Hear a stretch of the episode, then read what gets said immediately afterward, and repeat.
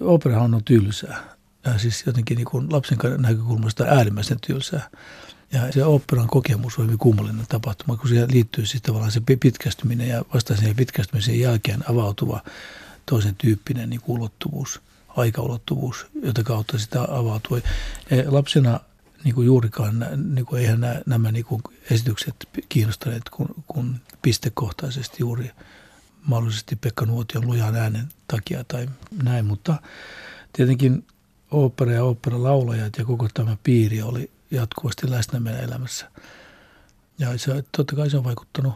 Mutta siis tämmöinen ratkaiseva kokemus oli mulle kyllä Joonas Kokkosen opera Viimeiset kiusaukset, joka oli yksi näitä tämän suomalaisen operabuumin 70-luvun niin merkkiteoksia. Ja sen mä oon nähnyt varmasti sata kertaa.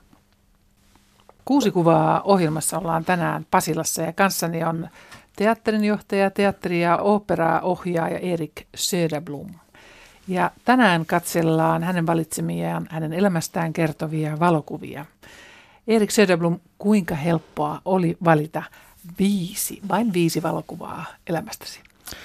Tietyllä tavalla nämä valikoituivat itsestään, koska juuri tällä hetkellä mulla on tilanne, jossa yhdessä sisarusteni kanssa autamme äitiä muuttamaan.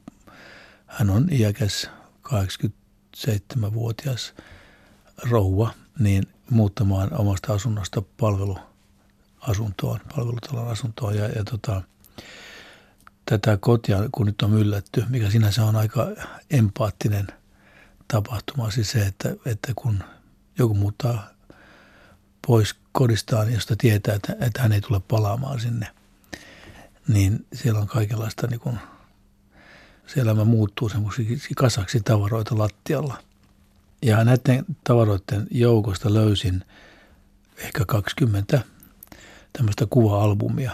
Mun äitini kuvasi kautta elämäänsä, mutta varsinkin joskus 60- ja 70-luvulla kuvasi koko ajan perhettä, elämää ja, ja mitä kaikkea siihen liittyy. Ja, ja, ja nämä kuvat siis sattuvat mun käteen, niitä on satoja.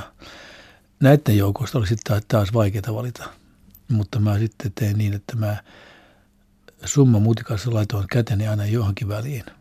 Ja sieltä löytyy joku kuva. Viisi kuvaa elämästä on aivan järjettömän hankala niin kuin valinta, koska niin, kenenkään elämä nyt mahtuisi viiteen kuvaan.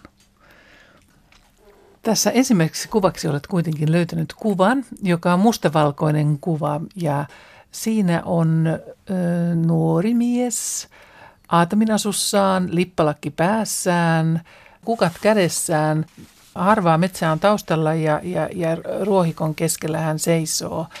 Erik Söderblom, ilmeisesti tässä on sinä, mutta missä päin maailmaa? Tämä nuori mies, joka siis on itse asiassa nuori poika, ehkä neljävuotias. Tämä kuva on otettu kesäpaikassamme Iittisten saaristossa ja tämä, tämä poika kutittelee itseään kukilla. Hänen kasvu, kasvujaan ei näy, mutta pieni pippeli näkyy. Ja sitten tämä, tämä tota, kutitustapahtuma. Hän kutittaa vatsaansa.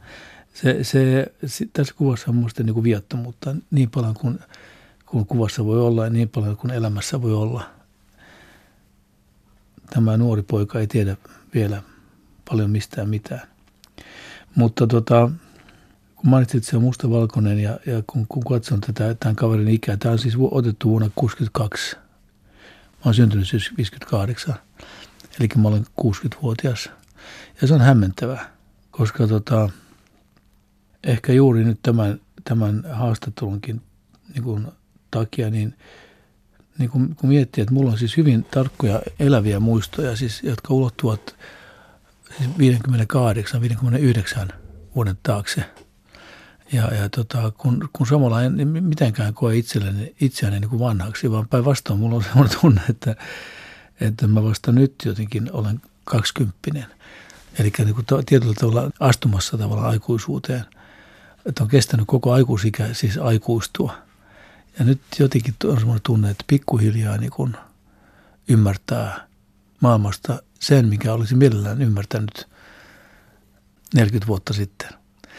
Ja, ja se, että se maailma on siis niin kaukana, mutta kuitenkin, siis e, e, enhän mä sitä niin kuin joka päivä ajattele. Nämä kuvat tuo sen tietenkin pintaan. Ja mä, mä tajuan, että se on läsnä, siis tämä maailma, joka ei ole kuitenkaan niin kuin ajatuksissa, on, on läsnä koko ajan pinnan alla. Että jotenkin kantaa mukanaan sitä maisemaa, joka, joka ja tietenkin määrittelee hyvin paljon se, mitä, mitä tämän, tämän päivänä tekee, vaikka se ei ole niin kuin läsnä. Se on outoa. Outo, outo siis niin kuin tajuta, että mä, mä esimerkiksi muistan Amos Anderson, hän kuoli siis, oliko se 60. Ja mä muistan soittaneeni hänen pianollaan niin kuin alle kaksivuotiaana näin ollen. Ja olen juonut punaista mehua hänen kattoterassilla siellä Kemian saaressa. ja mä muistan rouvoshenkilön, joka oli Sylveni Longholm. Mä, myöhemmin mä tiedän sen, joka, joka tota, jonka sylissä mä istuin niin. Että niin kuin, ne, on, ne on hyvin, hyvin tavallaan eläviä nämä muistot. Sinulla on paljon muistoja tuolta saaristosta, mutta ää, talvet asuitte Helsingissä perheesi kanssa Helsingin Munkkiniemessä. Millaisessa perheessä Ulf Söderblom kasvoit? No mä kasvoin nimenomaan Ulf Söderblomin perheessä. Totta, mikä lapsus. Erik Söderblom on, on tässä haastattelussa Ulf Söderblomin poika. No tota, Munkkiniemessä asuttiin ja mun isä oli kapellimestari muusikko ja mun äitini oli kotiäiti, siis ammatiltaan fysioterapeutti sanottaisiin tänä päivänä. Mutta tota, meitä oli ensin neljä ja sitten viisi sisarusta. Ja hän oli siis sitten meitä kotona paapumassa, eli niin sanotusti kotiäiti. Ja no isän kautta tietenkin musiikki oli läsnä ja opera oli läsnä ja koko se operan kansallisopera. Mun isä oli siihen aikaan kansallisoperan kapellimestari, myöhemmin ylikapellimestari ja, ja tämä niin kuin, sitä kautta musiikki oli jatkuvasti läsnä. Mun äitini ei ole sillä tavalla musikaalinen, mutta hän taas oli hyvin paljon, tai on edelleen varmastikin teatterista kiinnostunut ja kirjallisuudesta kiinnostunut ja hän luki meille hyvin paljon. Ja jos nyt lapsuus voi olla turvallinen, niin kyllähän, kyllähän se oli. Ei, tai se ei tarkoita sitä, että se olisi ollut ilman mitä, minkälaisia konflikteja, mutta näin nyt jälkeenpäin kun ajattelee, niin, niin jopa vähän ahdistavan turvallinen. Se munkin nimi, siis mä oon kasvanut ruotsikielisessä ympäristössä, molemmat vanhemmat ovat ruotsinkielisiä ja on käynyt ruotsinkielisen koulun. Ja se maailma oli hyvin pieni. Ja se Munkkiniemi on outo paikka. Siellä on siis ylempi ja alempi keskiluokka tekee mitä tahansa, että pääsisi alemmaksi ylemmäksi keskiluokaksi. Että se on tämmöisen niin massiivisen mikropyrkyryyden niin kuin joka tietenkin määrittelee siis sen ilmapiiri, joka ei ollut sinänsä kauhean eläväinen tai, tai, tai boheminen. Mä muistan niiltä, että siis vähän, myöhemmin, mun on täytynyt olla varmasti silloin 12-13-vuotias, niin mulla jotenkin tuli semmoinen visio, että mitä on kuolema. Oli pääsiäispäivä, mä kävelin jostain syystä, olin ollut munkkivuorossa ja kävelin kotiin päin sieltä. Ja oli semmoinen niin kuin jotenkin ahdistava kevätpäivä, niin kuin vähän pölyinen, ei mitään vihreitä vielä. Ja ketään ei, ei näkynyt missään. Ja, ja tämä niin munkkiniemi oli kuollut. Ja silloin jotenkin, aha, aha, tältä se tuntuu. Munkkiniemessä kohtasit kuolema. no, kohtasin kuolema, joo. Kohtasin mä muutakin, mutta tota, siis kohtasin esimerkiksi nyt kun Suomi on muuttumassa tosi rajusti, niin, niin, niin kuin Suomi tai suomalainen kulttuuri joutuu väistämättä kohtaamaan niin kuin muunlaisia kulttuureja. Ja, ja tänne tarvitaan siis, kun sanotaan, että viiden vuoden sisään tänne täytyy muuttaa 55 000 ihmisten maksamaan sinun ja minunkin eläkkeemme joskus, niin, niin tota, siis tämä, tämä maailman onnellisin maa, joka myöskin on kummalla tavalla rasistinen. Ja se, sitä on hyvä. Siis sain turpiini useastikin, koska puhun ruotsia munkkiniemessä. Ja sitten pidettiin jotenkin ihan normaalina. Ei siihen kukaan vanhemmat reagoinut tai se oli vaan niin kuin se oli. Jos puhuu ruotsia, niin tulee turpaan kyllä tämä xenofobia tai tämä niin kuin, niin kuin heimoajattelu on tässä yhteiskunnassa vielä kovin vahvasti läsnä. Sen huomaa niin kuin kaikesta. Olet Erik vanhin viidestä lapsesta, niin miten se, että olet ollut esikoinen, on vaikuttanut elämässäsi? No kyllähän se on määritellyt hyvin paljon. Että mä, tota, mä olen siis vanhin, sitten on kolme sisarusta. Kristiina, Johanna ja Bitta ja sitten on, on vielä 12 vuotta nuorempi veli Jaan. Niin, niin tämä neljän porukan, jossa siis mä olin vanni ja poika ja sitten oli, oli tota kolme tyttöä, niin on se vaikuttanut meihin, meihin kaikkiin eri tavoin. Mä muistan, mä, mä keksin tämmöisen leikin, jonka nimi on Kuningas käskee. Se aina kun meidän piti siivota, niin leikitin tämä leikki, joka tarkoittaa, että mä istuin yläsängyssä ja kerroin, mitä heidän piti tehdä. Eikä! Ja, ja tota, jos miettii, mihin ammattiin sitten jouduu, niin se ei siitä hirveästi poikkea. Eli jo nuoruudessasi opiskelit alaa niin. opera- ja teatteriohjaajaksi.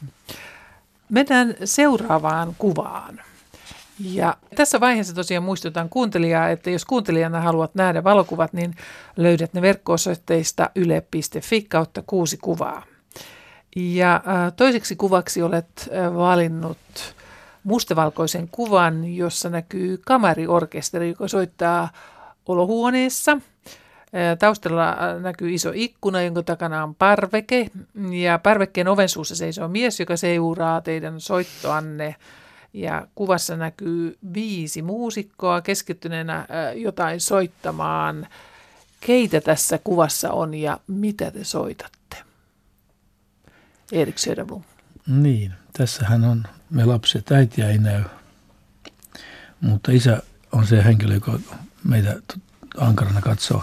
Ei hän ollut, ollut ankara, mutta hän oli tota, siis musiikki oli hänellä niin kuin kaikki kaikessa. Itse asiassa niin kuin, se, se, se, se reitti, jota kautta hän, häntä pääsi lähelle ja hän pääsi muita ihmisiä lähelle. Ja näin ollen nyt tässä soittavat sitten me lapset. Minä soitan selloa. Mun vanhisiskoni, joka oikeasti on pianisti, soitti tuohon aikaan myöskin alttoviulua – sitten nämä muut sisarukset, Bitta ja Johanna, Johanna soittaa huilua, Bitta soitti, soitti viulua, tai Johanna soitti huilua, Bitta soitti viulua. Ja Jaan soitti myöskin, tai soittaa myöskin viulua. Hän on, hän on siis se meistä, joka ainoana päätyi säännöllisesti esiintyväksi muusikoksi. Kristiina on, on pianosoiton opettaja, mutta Janne on siis konserttimestari ja myöskin itse kapellimestari. Ja minä nuoruudessa opiskelin kyllä innokkaasti musiikkia sekä pianosoittoa että sellonsoittoa. Ja harrastin jonkun verran myöskin kapellimestarin touhuja, mutta valahdin sieltä sitten niin kuin teatterin puolelle. Ja tässä soitetaan varmasti sitten niin kuin, no tämä on huilukvartetti tai huilukvintetti, mitä, mitä tuossa tässä nyt vedellään. Siellä istuu myöskin naishenkilö sohvassa. Hänen nimensä on Lisbeth Landefort – joka on teatteriohjaaja ja myöskin operoihjaaja, joka asuu meidän naapurissa. Ja tästä tulee niin kuin mieleen siis se, että aika lailla kun mä mietin elämäni taaksepäin, niin se on ollut siis isää tai äitiä, jos nyt perheestä puhutaan, että isä liittyy musiikkiin ja liittyy tähän niin kuin ammattilaisuuteen, liittyy, liittyy taiteeseen ja sillä tavalla äiti, joka itse on isää taiteellisempi tietyllä tavalla, hyvin luova henkilö, niin hän, hän taas liittyy niin kirjallisuuteen ja liittyy teatteriin. Ja mun elämäni on ollut näiden kahden asian niin kuin yhdistämistä tai, tai niin kuin näiden välissä olemista. Miten muuten tuo musiikki tuli teidän äh, perheeseen ja oikeastaan isäsi perheeseen, koska ymmärtääkseni isäsi suvussa muusikkous ei ollut vielä ammattina? No ei, mutta mun isoisä ja isoäiti he, he ovat Turusta, olivat Turusta kotoisin, niin kuin myöskin mun äitin vanhemmat. Niin tota, ja he ovat siis turkulaisia, jota kautta Turku on sitten seurannut mua, niin kun, koska Turussahan niin kun iso mahdollinen arvo on se, että olet Turusta kotoisin. Ja, ja mä olen siis siellä, siellä hyvin paljon työskennellyt ja aina, aina päässyt tai joutunut takaisin. Ää, mun isällä oli neljä veljeä, niitä on viisi, viisi poikaa siis joilla kaikilla oli tämmöiset hyvin komeat viikinkinimet. Vanhin, vanhin oli Stig, sitten tulee mun veli Ulf, sitten tulee Tuur, joka itse asiassa on kuvataiteilija, Tuur Arne, ja sitten tota, tulee Daagi, sitten tulee Steen. Näiden kaikkien toinen, toinen nimi oli Arne, mun isoisän mukaan, joka siis oli Arne Söderblom. Alun, alun perin Arne Gustafsson, mutta joskus 1900-luvun alussa, kun näitä nimiä vaihdettiin, niin tämä Gustafsson sitten muuttui.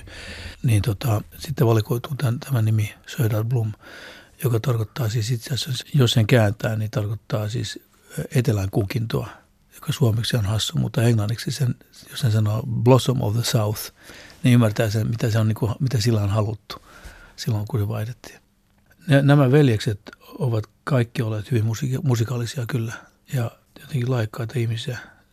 Mutta, mutta se täytyy vielä mainita, mikä on niin kuin hassua, että tota, jotenkin tämmöinen suomalainen piirre, että nämä komeat viikinkinimet kaikki muuttuvat tämmöisen vähän hassuksi muuminimeiksi. Nimiksi siis toi, toi, toi Stig oli, oli sitten Stikkan, Ulf, mun isänä oli Uffi. ja tota, tämä Tuur oli sitten Tyje ja Dag oli Poki ja Sten oli Bubi. Eli tätä, niin kuin nämä, nämä niin kuin muuttuvat jotenkin kaksitavuisiksi ja, ja, ja diminutiiveiksi siis nämä, nämä komeat nimet.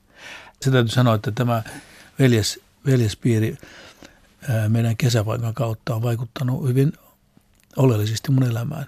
Nimittäin mun isoisä osti muinoin, tai siis osti 50-luvun toisella puoliskolla Turun saaristossa paikan, johon sitten niin kuin myöhemmin mahtui kaikki nämä veljekset perheineen joita, eli me, meitä oli kesäisin tämmöinen hyvin, hyvin tota, vilkas ja, ja isokin serkusten ja ystävysten lauma, joka siellä pyöri. Ja tätä valtakuntaa siis hallitsi mun isovanhemmat ja isoäitini ennen kaikkea Järda vankalla ja, ja hyvin tietyllä tavalla niin kuin lämpimällä, mutta vanhakantaisella vakaudella. Ja tämä niin kuin maisema, joka on tietenkin minussa vahvasti läsnä, on, on myöskin tuo semmoista niin kuin ankkuria, varmuutta ja, ja voimaa siinä mielessä, että, että, että tietää kuka on, mistä tulee ja että sillä tavalla ei tarvitse horjua.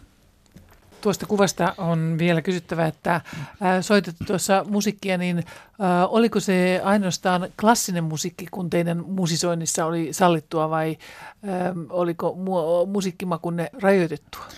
No käytännössä me tehtiin kyllä klassista musiikkia. Ei niin, että isä olisi kieltänyt, mutta hän ei jotenkin ei ollut sitä kiinnostunut ollenkaan. Siis hän oli tietenkin dominoiva persoona siinä niin kuin musi- auktoriteetti musiikin alueella, niin se, se ei vaan se ei tapahtunut. Se täytyy sanoa, että se, se tietenkin, että mä olen viettänyt lapsuuteni ja nuoruuteni kuolleiden miesten seurassa, niin se tietenkin vähän vaikuttaa myöskin niin kuin siihen, kuinka minä olen. Siis nämä kaikki vanhat Bachit ja Beethovenit ja Mozartit, ne nehän on kuolleet. Ja, mutta ne oli niin kuin meillä läsnä se ehkä että tästä meidän yhteismusisonista pitää vielä sanoa, että siis vaikka me soitettiin hyvin, niin, niin erityisen hyvin me ei kyllä soitettu yhteen. Että kyllä se yleensä aika riitaista oli tämän, tämän niin kuin ikään kuin idyllisen kuvan takana oleva touhu. Eli yhteismusisointi ei onnistunut niin hyvin kuin tuo idylli antaa kuvan. Niin, se täytyy myöntää tai sanoa. Kolmas kuva on Savonlinnan kävijöille tuttu kuva. Siinä on tuttu seinä, Olavin lennan kiviseinä ja ää, tuossa näyttämöllä on suuria puinen näköisiä lavasteita ja tuossa on muutamia henkilöitä. Meneillään ei ole operaa. Erik Söderblom, mistä tässä on kyse? No itse asiassa meneillään on kyllä operaa, nimenomaan. Siis äh, tämä on tämä alkuperäinen taikaulu sieltä. Ja se, mitä kuvassa näkyy, on, ovat nämä niin kuin pyörillä olevat kultaiset puut. Ja siis mun isänä oli niitä, jotka vuonna 1967 perustivat nykymuotoisen Savonlinnan ooperijuhla. Toki, toki sillä juhlalla on niin juuret aina akteen ajolta saakka, mutta tota, ne synnytettiin vuonna 1967 uudestaan. Ja mä oon laskenut, että mä oon viettänyt, mehän oltiin isän kanssa siellä kaikki kesät, ää, ei koko aikaa, mutta pari-kolme viikkoa kesässä ja mä oon laskenut, että mä oon elämässäni asunut yli vuoden Savonlinnassa sen takia, koska ne juhlat, siis vuodesta 67 aina 80-luvulle, jolloin, jolloin isä vetäytyi sieltä, tai ehkä, ehkä vähän myöhemminkin, mutta, mutta joka tapauksessa niin siellä, siellä oltiin paljon. Ja mä muistan siis nämä alkuperäiset näyttämä oli, oli alun perin toista päin, että se, se oli sillä sivuseinällä, eikä suinkaan. Tässä kuvassa näkyy jo se nykyinen suunta. Mutta mä muistan esimerkiksi se, ne, ne olosuhteet siellä alun perin oli aika mie, mielenkiintoiset. Siellä ei ollut katosta. Ja, ja tota, muistan yhden esityksen, jossa jossa kesk- tai se olla kenraaliharjoitus, niin kun alkoi sataa niin paljon, että, että tota or- orkesteri joutui lopettamaan soittamiseen ja sen sijaan se tehtiin niin pianolla, joka raattiin jostakin laulajat, se, se lauloivat siellä sateessa ja pianisti säästi, mutta kohta tarvittiin niin kuin paitsi pianisti myöskin vastapianisti, koska se, ne, ne, koskettimet paisuvat niin, että, että ne jäivät niin kuin alas aina kun, kun niitä painoi niin tosiaan yksi, yksi soitti niitä ja toinen soitti niin kuin alhaalta päin niitä koskettimia, koskettimia takaisin. Uskomatonta. Joo, joo. Millaista oli elää niitä viikkoja tuolla Savonlinnan no, Kyllähän se oli aika jännä. Me, me, me pyörittiin niissä, siis nykyään siellä ei pääse minnekään, mutta siihen aikaan se, se oli vielä niin osittain rauniona. Ja totta kai ne, tämä raunius, kaikki ne kielletyt paikat kiinnosti – ja, ja tota, kyllä me hengissä pysyttiin, mutta kyllä kattoja pitkin mentiin ja, ja, ja niin kuin näistä torniaukoissa. Tor, mä muistan tota, toi, ja sitten kun, kun siellä harjoiteltiin, niin muistan, se taisi olla trubaduuri. Niin toi Pekka Nuotio lauloi sen yhden, yhden pätkän sieltä yhdestä tämmöisestä niin kuin kiviikkunasta tai semmoisesta holvista. Ja, ja, ja kun se paikka lähestyi, niin me, me lapset, kun siellä oltiin, niin aina mentiin sinne, sinne niin kuin samaan holviin, koska se ääni oli niin järjettömän luja. Että meidän oli pakko niin kuin kokea, että mitä ihmisestä lähtee niin paljon ääntä. Eihän ole mahdollista, että tuo äänikokemus tuossa holvissa sitten ajoi sinua myöhemmin operan pariin? No, tota, mä en alun perin ollut, siis operahan on tylsää ja siis jotenkin niin kuin lapsen näkökulmasta äärimmäisen tylsää. Ja, ja se tavallaan se opera, operan kokeminen on, on hyvin, tämä operan kokemus on hyvin kummallinen tapahtuma, kun siihen liittyy siis tavallaan se pitkästyminen ja vasta sen pitkästymisen jälkeen avautuva toisen tyyppinen niin ulottuvuus, aikaulottuvuus, jota kautta sitä avautuu. Ja lapsena niin kuin juurikaan, niin kuin eihän nämä, nämä niin kuin esitykset kiinnostaneet, kun, kun pistekohtaisesti juuri mahdollisesti Pekka Nuotion lujan äänen takia tai, tai näin, mutta tietenkin opera ja laulajat ja koko tämä piiri oli jatkuvasti läsnä meidän elämässä. Ja se, totta kai se on vaikuttanut, mutta siis tämmöinen ratkaiseva kokemus oli mulle kyllä viime, Joonas Kokkosen opera Viimeiset kiusaukset, joka, joka oli yksi näitä tämän suomalaisen operabuumin niin kuin 70-luvun niin kuin merkkiteoksia. Ja sen mä oon nähnyt varmasti sata kertaa. Mikä siinä kosketti? No, se on vaikea sanoa, mikä siinä kosketti, mutta se oli vaan niin, siis se oli vaan niin vahva elämys, että mä, mä, en, mä aina vaan menin uudestaan katsomaan sitä kansallis- kansallisoperaa, joka siihen aikaan oli siis Aleksanterin teatteri, eli tämä, tämä niin pieni teatteri Boulevardilla. Ja sanotaan näin, että kyllä mä niin ajattelin itsestäni enemmän muusikkoa, tietäenkin, että, että kuinka, kuinka hankalaa ja vaativaa se on. Ja, mutta sanotaan ratkaisevaa, että ajaudun niin teatterin piiriin, on oikeastaan, mä, olin, mä menin, lähdin Lontooseen, siis tämä, nyt on, on paljon myöhemmin jo 70-luvun lopulla tai 80-luvun alussa, niin lähdin Lontooseen opiskelemaan niin musiikkia tai tutustumaan siihen musiikkielämään siellä. Mä opiskelin silloin myöskin musiikkitiedettä yliopistolla. Mutta huomasin siellä ollessani, että, että mä, mä kävin siis enemmän teatterissa kuin konserteissa tai operassa. Ja kiinnostun siellä siis niin kuin teatterista vakavasti tai, tai isosti. Ja juuri samoihin aikoihin sattui siis se, että Erik Tavasjana, joka tämä sivilusbiografi, hän oli ollut musiikkitieteen laitoksen professorina. Hän, ei silloin enää ollut, vaan Erkki Salmenhaara, mutta tota, hän kuitenkin pyöri siellä jonkun verran.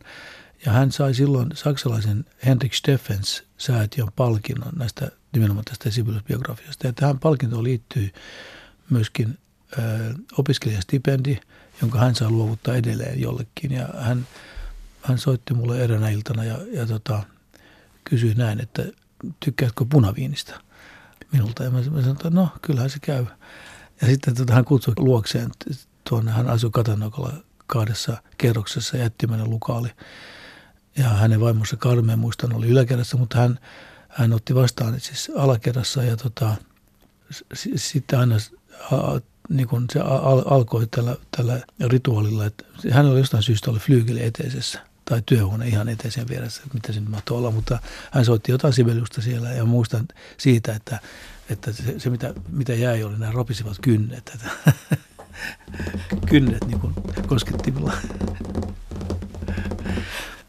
Ja hän sitten saattoi niin kuin keittiön, jossa oli puoliksi syöty kinuskikakkua ja puoliksi juotu Sidi Brahim punaviini. Se oli sitä aikaa, kun Sidi Brahim oli, oli niin kuin se viini. Ja hän sitten kertoi tästä palkinnosta ja, ja kysyi, että haluaisinko mä vastaanottaa sen opiskelijastipendin, jonka turvin mä pääsin opiskelemaan mitä vaan niin kuin Saksaan. Se niin kuin rahoitti sen ja, ja tota, silloin päätin nimenomaan tämän, tämän englannin kokemuksen perusteella lähteä opiskelemaan en teatteria, koska mulla ei ole kokemusta siitä, mutta operaohjausta. Ja mä päädyin sitten Müncheniin, jossa, jossa tota opetti henkilö nimeltä August Everding, joka oli siihen aikaan Saksan merkittävimpiä operaohjaajia ja myöskin teatterijohtaja. Hän johti, hän oli siis Münchenin Staatsoperin, eli, eli valtion operan ja kansallisteatterin, se oli niin kuin yhteinen, niin kuin yhteinen teatteri, niiden molempien johtaja, mutta hän oli myöskin käynnistämässä tämmöistä, tämmöistä operaohjaajakoulutusta musiikhochschule, eli musiikkikorkeakoulussa siellä, joka, joka itse asiassa vaikutti, tämä, tämä koulu vaikutti Hitlerin entisessä toimistorakennuksessa. Ja se, että mä nimenomaan siihen päädyin, viittaa tähän kuvaan, jos nyt mennään takaisin, että tämän taikouluohjauksen, jonka puut nä- näkyvät tässä kuvassa, ovat nimenomaan August Everdingin ohjaus. Eli mä olin tutustunut häneen niin kuin sen, sen, sen kautta. Niin veivätkö nämä sitten, kun olit ollut siellä Saksassa ja opiskelit, niin päädytkö sitten niiden kautta teatterikorkeakouluun? No itse asiassa siinä kävi niin, että kun mä tulin sieltä ää, Lontoosta, niin mä menin sitten suoraan näihin ihan niin kuin kylmiltä, niin näin päätin pyrkiä ohjaajaksi teatterikorkeakouluun. Mulla ei ole minkä, minkälaista kokemusta siis teatterista, mutta mä pääsin yllättäen niin kuin viimeiseen vaiheeseen ja olisin, olisin päässyt kouluunkin. Mutta mä tiesin jo silloin, että mä tulisin olemaan lähtemään ensi syksynä sinne Saksaan. Niin sen, sen takia siis en mennyt tai en päässyt. Ja sitten siinä kävi siis niin, että mä olin päättänyt pyrkiä vuotta myöhemmin, mutta mä sitten väärinkäsityksen takia lähetin nämä hakupaperit liian myöhään, enkä päässyt hakemaan. Joten kun mä tulin takaisin sieltä Saksasta silloin, niin pääsin tai joudun tai, tai aloitimme orkesteritoiminnan. Ja Chava Silva, tämä junior orkesteri, vanhin sukupolvi sieltä oli siirtymässä niin kuin pois sieltä orkesterin piiristä omaksi orkesterikseen ja nämä tarvitsivat sitten kavelimestarin. Ja mä sitten lähdin mukaan siihen, josta tästä orkesterista tuli Helsingin kamarijouset, jota mä olin vetämässä sitten neljä vuotta. Ja, mutta mä sitten pyrin seuraavana keväänä teatterikorkeakouluun ja pääsin – jota mä, mä silloin niin opiskelin ohjaajaksi ja samaan aikaan vedin sitä orkesteria. Ja mulle tuli semmoinen niin hetki jossakin vaiheessa aika pian, mun täytyy päättää, että mitä musta tulee. Mun olisi pitänyt lähteä opiskelemaan musiikkia todella, jos mä olisin halunnut sitten niin kuin kavelimestariksi tai opis, opiskelemaan niin kuin kavelimestariksi. Että mä tein sen ihan, ihan tota, tavallaan niin kuin isää matkien mutta nyt jälkeenpäin, kun mä mietin koko sitä, sitä toimintaa, niin sehän oli erityyppinen niin isämurha nuoren niin kuin lahjakkuudestaan, ylivertaisesta lahjakkuudestaan varmaan miehen tapa osoittaa isälle, että kyllähän tämä käy. eli eli tota, sitten kun se oli niin kun päässyt niin pitkälle, että mä olin tavallaan osoittanut itselleni, että ei, ei faja ammatti ole vaikea ollenkaan. ja, ja niin, sinä, niin sinä valmistuit ohjaajaksi ja päädyit, kuten sanoit, että olet käynyt Turussa edestakaisin, olit mm. Turun teatterissa ja sitten palasit tänne Helsinkiin kuuteatteriin ja teatterin parissa ja operan parissa olet toiminut sen jälkeen vuoroin eri, erilaisia ohjauksia tehden. Sitten voitaisiin mennä seuraavaan kuvaan. Ja tässä vaiheessa muistutan myös sinua kuuntelija, että jos haluat nähdä nämä valokuvat, niin ne löytyvät netistä, kun kirjoitat osoitekenttään kuusi kuvaa, lähetykset ja kuvat. Ja seuraavaksi äh, Erik Söderblumin kuudesta kuvasta on vuorossa neljäs kuva. Ja kuva on edelleenkin mustavalkoinen kuva ja kuvassa näkyy etualalla nainen, joka kuokkii siinä maata, jos oikein näen, ja taustalla on kivimuuri ja sen takana näkyy melkein luhistumassa oleva talo. Erik Söderblom, missä tässä kuvassa ollaan ja mitä tässä on tapahtumassa? Niin kuin tässä on ollut puhetta, niin, niin en ole niinkään valinnut tämä kuva, vaan se on valikoitunut. Se on sinänsä jännä kuva. Siinä on ikään kuin johonkin tyyppinen salaisuus. Tämä on kesäkuva, mun äidin ottama. Taustalla näkyy, tämän kuvan täytyy olla siis 60-luvulta. Ja tässä näkyy siis luistumassa oleva talo. Elettiin siihen aikaan vielä saaristossa aikaa, jossa se vanha saaristo oli olemassa nimenomaan tyhjen, tyhjentyneiden talojen ka- kautta. Ja tämä on jonkun kalastajan, pienviljelijän talo, joka on jäänyt tyhjille ja nyt on romahtamassa. Niitä oli melkein joka saaressa siellä. siellä me silloin vielä täysin niin kuin tyhjässä saaristossa. Nythän Tunun saaristo on, on kesäisin kuin kirkkonummi, että siellä asutaan joka kolkassa ja siellä on paljon liikennettä. Mutta tämä aika oli hyvin kiinnostava. Tämä kesäpaikka edelleen, niin se on Taalin tehtaan lähellä. Ja Taalin tehdas oli silloin vielä tehdas, rautaruukki. Ja nyt, nythän se on tämmöinen niin kuin kesäsatama. Ja, ja, ja niin kuin kaikkialla, niin teollisuus on muuttunut niin kuin palveluksi. Siellä on, se on niin kuin kesä, kesäisin turistien ja kesävieraiden niin tämmöinen tukikohta, mutta siihen aikaan se oli vielä hyvin selkeästi tämmöinen niin, niin kuin teollinen paikkakunta, jossa oli työläisiä, jotka ajoivat niillä mopoillaan. Sitten oli tehdasväkeä ja, ja näin. Ja sitten tämä tyhjentyvä saaristo. Ja, mutta ei ketään. Kesäisin muutama kesävieras. Tämä kuva vähän, vähän viittaa myöskin siihen, että, että tota, jostakin syystä sen meidän saaren lähellä oli kyllä niin kuin näitä isän työkavereita ja kavereita paljon asumassa. Siellä asui, tai juuri näinä aikoina ehkä muutti Auli Sallinen. Vastapäisellä saarella asui Alfons Almi ja Duris Laine. Alfons Almi oli siis operan pääjohtaja ja Duris Laine, hänen vaimonsa oli balettitanssija. Tässä kuvassa näkyvä nainen, hän on nimeltään Rosviita Borman. Ja Rosviita Borman on taas Erik Bormanin, Erich Bormanin vaimo. Ja Erich Borman oli operan ohjaaja, siis palkattu ohjaaja kansallisoperan. Ja ne käyvät meillä, meillä joka kesä niin kuin käymässä. Tämä kuva on siis retkeltä tämmöiseen autio, autiosaareen. En usko, että hän kuokkii maata. Se ei olisi ollut hänelle tyypistä, tyy, mutta ehkä hän nousee laiturille sen näköisenä. Aikamoinen taiteilijayhteisö teitä oli siellä ja tämä taiteilijayhteisö elää sinun päässäsi ja näiden kuvien kautta hyvin vahvana. Mitä se, että olet kasvanut tämmöisessä verkostossa, missä on ympäri Suomea erilaisia taiteilijoita, taiteilijaverkosto, mm. niin, niin millä tavalla se on muokannut sinua Erik Söderblom? No se on tietenkin vaikea nähdä, kuka olisi, jos ei ole se, kuka on. Mutta olen nähnyt ammattitaiteilijuuden siis koko, koko elämäni. Siis monta, monta, siis Okko Kamukolla asui myöskin siellä Nauvossa ja hän, hänenkin luona käytiin paljon. Ja, ja jos puhutaan niin kuin näistä, Jukka-Pekka Saaraste muutti myöhemmin sama, samalle saarelle, josta hän sitten muutti vähän ulospäin saaristossa kesäisin. Mutta sanotaan näin, että yksi syy, että päätin olla yrittämättä – muusikoksi on, on se, että mä oon nähnyt sen, sen kovan niin kuin arjen, kuinka paljon työtä se vaatii ja kuinka tietyllä tavalla epävarmaa se on. Ei teatterisen varmempaa ole. Ja se tavallaan niin kuin jättimäinen niin kuin tavallaan protesti, kun astuin musiikkielämästä ulos niin kuin jonkinlaisena tämmöisenä niin kuin, niin kuin vallankumouksena teatterielämään, niin sehän ei, se on niin kuin hyvin pieni askel. Että, että, että hyvin vähän teen ihan samaa periaatteessa kuin mun, mun isäni, vaan teatterialueella. Ja, ja tota, en, en, en, en mä ole minnekään sieltä päässyt. Se täytyy myöntää. Ja tänä päivänä olet Espoon teatterin johtaja, joka on aika mielenkiintoinen teatteri siitä, että se on ihan lähtökohtaisesti lähtenyt monella kielellä toimimaan. Mm. Itse olet elänyt monen kielen risteytyksessä Millä tavalla monikielisyys muokkaa ja on muokannut sinua? No hyvin, hyvin paljon. Siis ehkä se enemmänkin kuin se monikielisyys.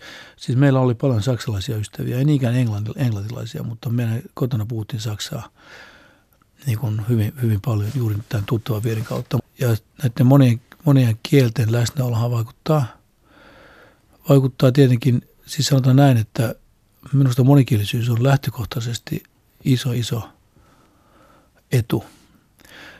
Ja varsinkin tämmöinen kaksikielisyys, mikä mulla on niin suomi ja ruotsin kielten. Mä käytän suom, tai olen käyttänyt koko elämäni suomen kieltä ammatissani ja ruotsin kieltä niin kuin perheen ja, ja kodin piirissä osittain. Ja nyt mä käytän englantia.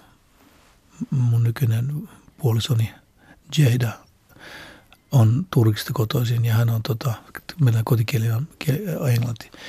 Mut, mutta tota, siis sanotaan näin, että, että eniten on vaikuttanut nimenomaan Suomi ja Ruotsi. Ja mä näen sen siinä, että kun sulla on kaksi kieltä, joita hallitset suhteellisen hyvin, niin sulla on koko ajan kaksi vaihtoehtoista niin kuin ajattelutapaa, kaksi strategiaa, koska kieli on ajattelu. Ja kun ajattelee suomeksi, niin, niin tulee mieleen eri asioita kuin kun ajattelee ruotsiksi. Ja se on, se on niin kuin arvokasta, mutta, mutta toinen puoli siitä on semmoinen iso hämmennys. Se ehkä liittyy mulla myöskin tähän munkin taustaan, että tietyssä mielessä koko elämäni on ollut tämän alkuhämmennyksen taltuttamisyritys, kun nuorena aikuisena astuin tästä kuplasta ulos suomikielisen maailmaan ja maan, jossa olin kasvanut, mutta jotain ymmärtänyt niin kuin yhtään, että mi- miten, miten tämä toimii. Sitähän on tässä yritetty selvittää. Viides kuva Erik Söderblumin kuvista on myös mustavalkoinen kuva. Ja tässä kuvassa on kaunis nainen polvillaan. Taustalla näkyy vettä. Onko merivettä vai järvivettä? Ja se, siellä taustalla näkyy sitten metsää. Naisella on silmät kiinni ja ilmeisesti tämä on hyvin aurinkoisena päivänä otettu. Kuvassa on aika syvä rauha. Erik Söderblom, miksi valitsit tämän kuvan ja kuka hän on? No tämä nainen on mun äitini ää, nuorina, hyvin kaunis.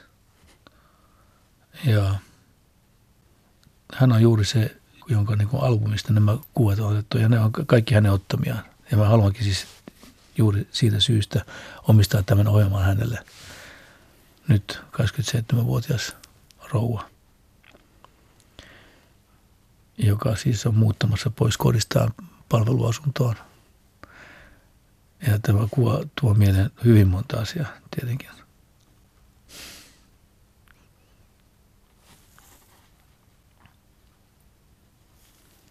Se vie ilmeisesti lapsuuteen myös. No se vie. Ja se vie siis koko siihen niin kuin elämää, mitä hän on kantanut, joka on ollut, siis hän oli meidän lasten niin kuin kanssa kotona.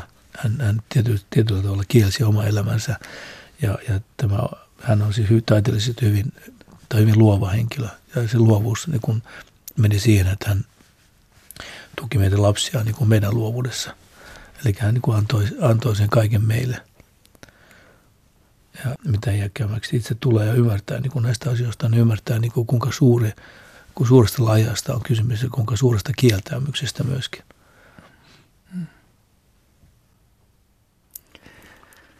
Äidit on ihmeellisiä siinä, että jaksavat toivoa ja jaksavat kantaa ja viedä eteenpäin lapsiansa. Niin. Ja varsinkin taiteellisesti lahjakkaat äidit. Niin, tämä on hyvin kaunis, kaunis kuva tähän, niin kuin kiteytyy paitsi tuo asia, niin myöskin koko se niin kuin ikään kuin lapsuuden ikuinen kesä. Mm. Se on kumma kyllä, että kuinka lapsuudestaan muistaa. Ja juuri ne lempeät, kauniit kesät, miksi lapsuuden kesät useimmiten ovat kauniita? Niin. Niin. Olet esikoinen, niin, niin mitä ajattelet siitä, teidän äitisi ja sinun välisistä suhteesta.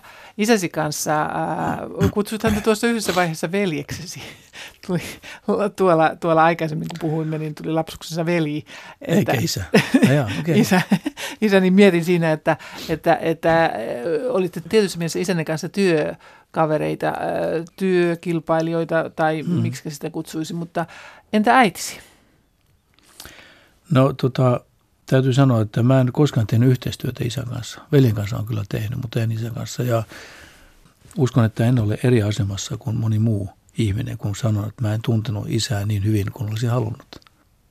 Kommunikoimme kyllä, me, me olimme siis ihan hyvissä väleissä, mutta niin kuin erityisen syvää tämmöistä niin kuin ikään kuin, ikään kuin julkilausuttua hengenheimolaisuutta ei ollut. Ei ollut että nämä, nämä niin kuin isot aiheet ja vaikeat aiheet aika lailla kierrettiin. Ja tietyllä tavalla on niin äidin kanssa sama, että, että ehkä se on se sukupolvi, heidän sukupolvensa, joka näitä asioita ei hirveästi käsitellyt. Ja, ja tietyllä tavalla myöskin se semmoinen niin esikoisen kohdalla aina vanhemmilla oleva, oleva niin kuin oma epävarmuus ja tämmöinen, että miten tämä nyt menee, niin sitä on myöskin koekappaleena niin kuin esikoisissa aina, aina ovat. Niin nämä sinun vanhempasi ovat myöskin sitä, joka elivät ää, sota-aikana lapsuuttaan niin. ja joutuivat pärjäämään ja sitten itse vanhemmiksi tultuaan etsivät sitä muotoa olla vanhempia. Joo, ja se oli myöskin tämä niin kuin modernismin aika, joka tuli 60-luvulla Suomeen ja kaikki ne niin kuin vaateet tähän, tähän moderniuteen ja, ja niin kuin ikään kuin vapaamielisyyteen, joka ei välttämättä kuitenkaan ole juuri se, mitä niin kuin, niin ainoastaan, mitä niin kuin lasta, mikä niin kuin lasta tukee. Että mun, mun vanhemmat olivat tietyssä mielessä hyvin, tietyssä mielessä hyvin vapaamielisiä. Että mä en koskaan kohdannut mitään niin kuin muuria. Ehkä jossain vaiheessa olisi, olisi ollut hyväkin, että olisi ollut joku tämmöinen niin kuin kiinteä kohta, mitä vastaanottaa ponkasta siihen omaan elämään. Mutta se täytyy sanoa, että siis tota, mulla on kaksi lasta itselläni ja, ja kyllähän mä näen sen sama niin kuin jutun siinä, että millä tavalla niin kuin nämä rakkaat olennot ovat joutuneet niin kuin mun oman hämmennyksen edessä niin kuin, tai, tai, tai kanssa elämään. Niin, siinä kohtaa omat vanhempansa, kun rupeaa niin. itse vanhempa, näin vanhemmaksi. Se on, näin se on. Ja se on ihme, ihme, miten nämä samat kysymykset tietyllä tavalla, siis ne, ne asiat, jotka, jotka vanho, vanhemmat eivät tehneet tai, tai ne kysymykset, joihin eivät vastanneet, niiden kysymysten ääressä ovat lapset sitten. Mm. Tämä niin sanottu taakka siirtymä. Se on kummallista, kuinka sukupolvesta toiseen saattaa tietyt niin. kysymykset jäädä vastaamatta. Kyllä, näin se on. Kuudes kuva on kuva, joka on vielä ottamatta, ehkä kuva, joka on jäänyt ottamatta, tai tulevaisuuden kuva. Erik Söderblom, mitä sinun kuudennessa kuvassa näkyy? No mä viittasin siinä, että mä koen, että mä olen en suinkaan 60-vuotias, vaan jotenkin niin kuin nyt vihdoin 20 ja, ja mä niin kuin ajattelen, että, että niin kuin 20 niin on elämä edessä, niin, niin ajattelen itse, itse myöskin niin, että tässä on vielä, niin kuin jos hyvin käy, niin kuin monta monta vuotta edessä. Mä olen siis erittäin terve tällä hetkellä, mutta samalla tietää, että kun on 60 niin siis esimerkiksi niin kuin viiden vuoden päästä mä en enää saa, vaikka, vaikka mä maksaisinkaan, niin en saa sairausvakuutusta. Jotkut tilastot kertovat toisin sanoen sen, että kyllä se kone jossain vaiheessa räjäytyy. Eli mitä tuossa kuvassa näkyy? Siinä näkyy 30 vuotta aikaa, jossa mä toivon, että, että mä pystyn elämään viisaan elämän –